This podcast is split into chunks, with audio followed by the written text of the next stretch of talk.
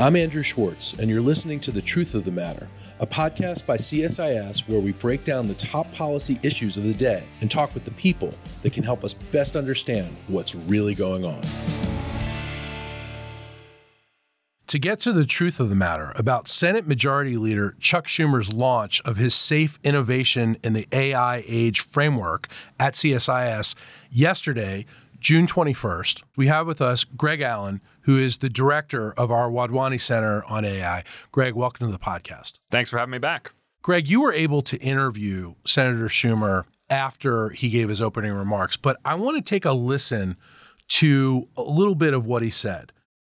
If we take the typical path, holding congressional hearings with opening statements in each member, asking questions five minutes at a time on different issues, we simply won't be able to come up with the right policies.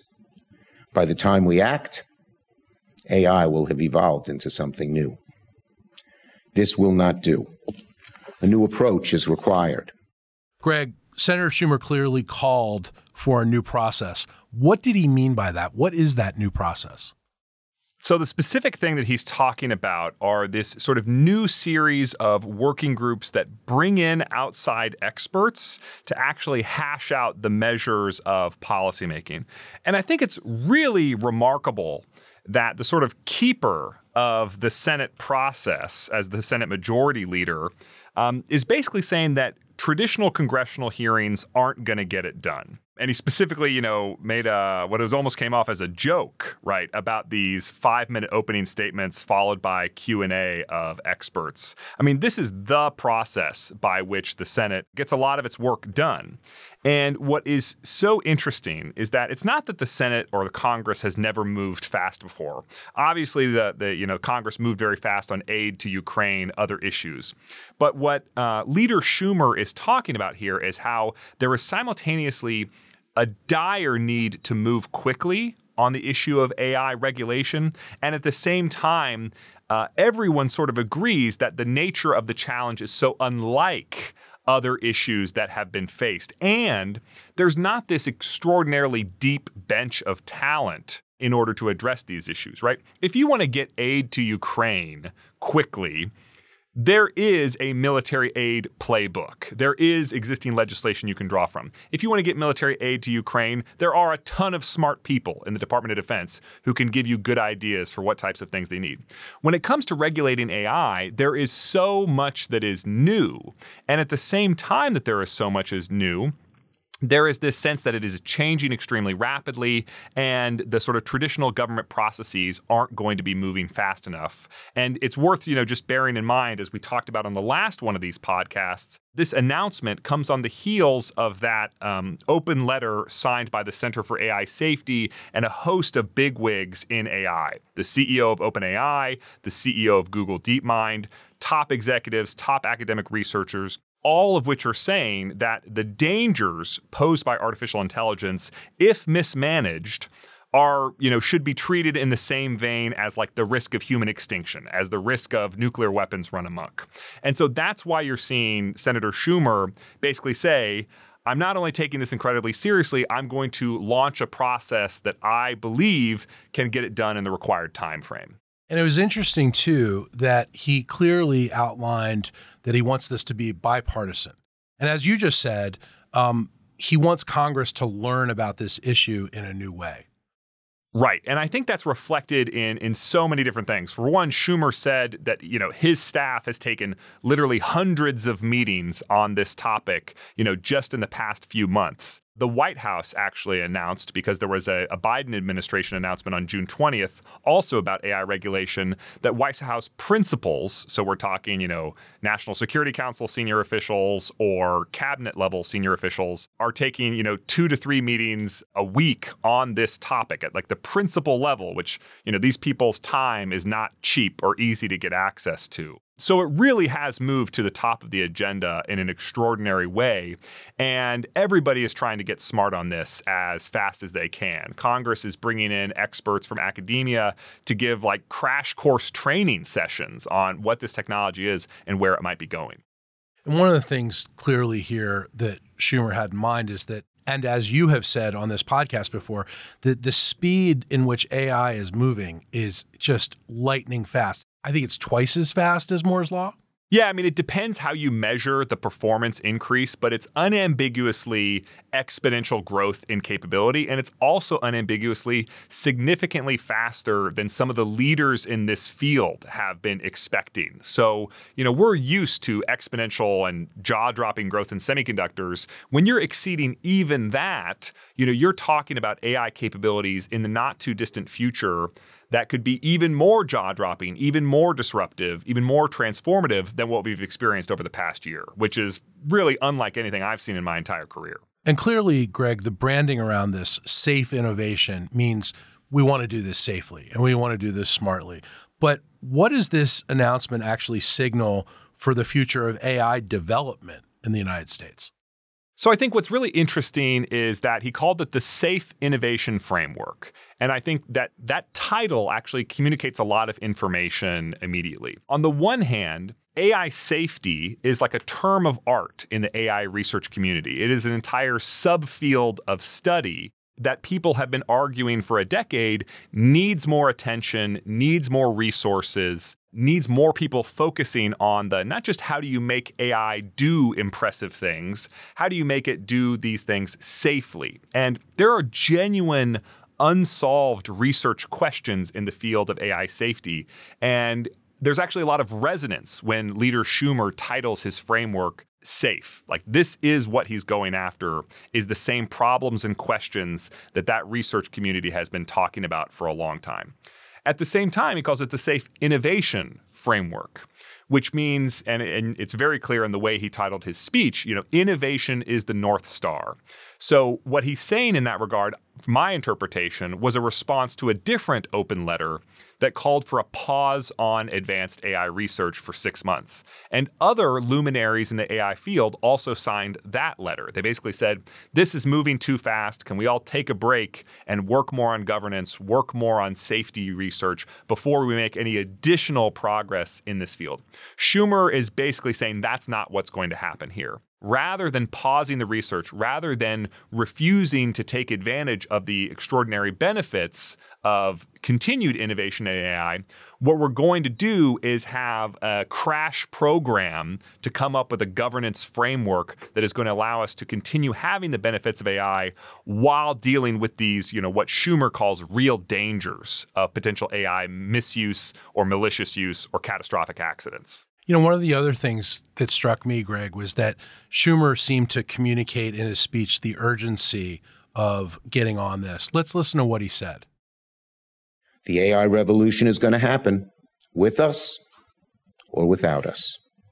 If we can promote innovation, make sure it is safe, if America leads the way, the future will be far better, brighter, and safer than if it happens without us the quote real dangers that he talks about are issues like job displacement, issues like misinformation, what he called a new age of weaponry, and then finally, the risk of being unable to manage this technology altogether. All four of those topics are areas that people like myself have been talking about just for the past five, ten years about continued progress in artificial intelligence.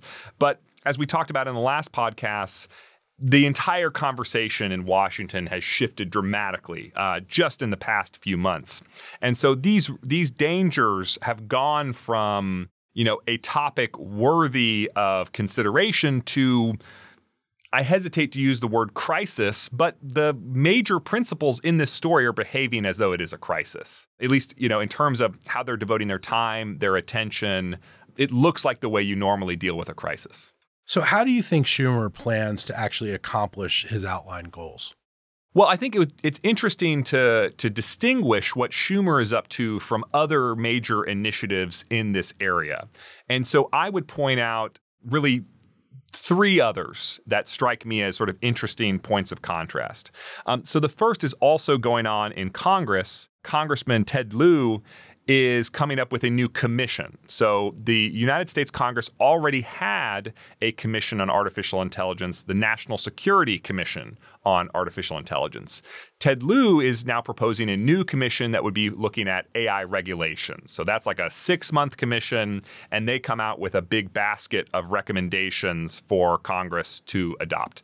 That's sort of the traditional playbook for getting access to expertise and good recommendations when, you know, the members of the House and the Senate might not have a good starting point for writing the regulations without access to that outside expertise. The second thing that we have is what's going on at the White House, which is convening the leaders in AI research, including you know the top executives of companies, top researchers in this field, folks who have you know sort of raised awareness of the dangers of AI if it goes uh, wrong. In the Biden administration is promising major action on this area, which which I would say is is frankly different from the tone that a senior White House official announced at CSIS not that long ago when we had uh, Alexander MacGillivray, who at the time was in the office of the chief technology officer at the White House. His message, I'm oversimplifying here, was that, hey, our existing regulations are relevant. We're going to find new ways to apply them to the different domains of artificial intelligence. Those talking points are basically dead out of the White House. And it's only been like 45 days, you know, since he was he was making those talking points. The new tone out of the White House is this is a big big issue. It demands urgent and large scale action. But given that it is the White House, these are going to be executive branch outcomes. So think executive orders or other kinds of convenings. So do you believe that Senator Schumer is going to receive bipartisan support for his plan? And what would that look like?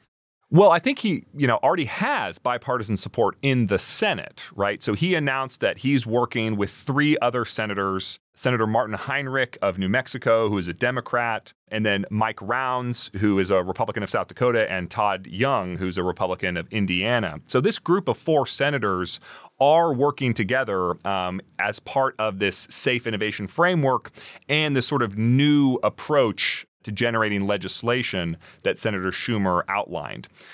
That's bipartisan support for the process. What remains to be seen is whether or not there will be bipartisan support for the outcomes. And getting anything passed in Congress these days is exceptionally difficult. But Senator Schumer, you know, was projecting optimism. He was saying, "Look what we did with the Chips and Science Act. Look, look what we, we did with all these other major pieces of bipartisan legislation."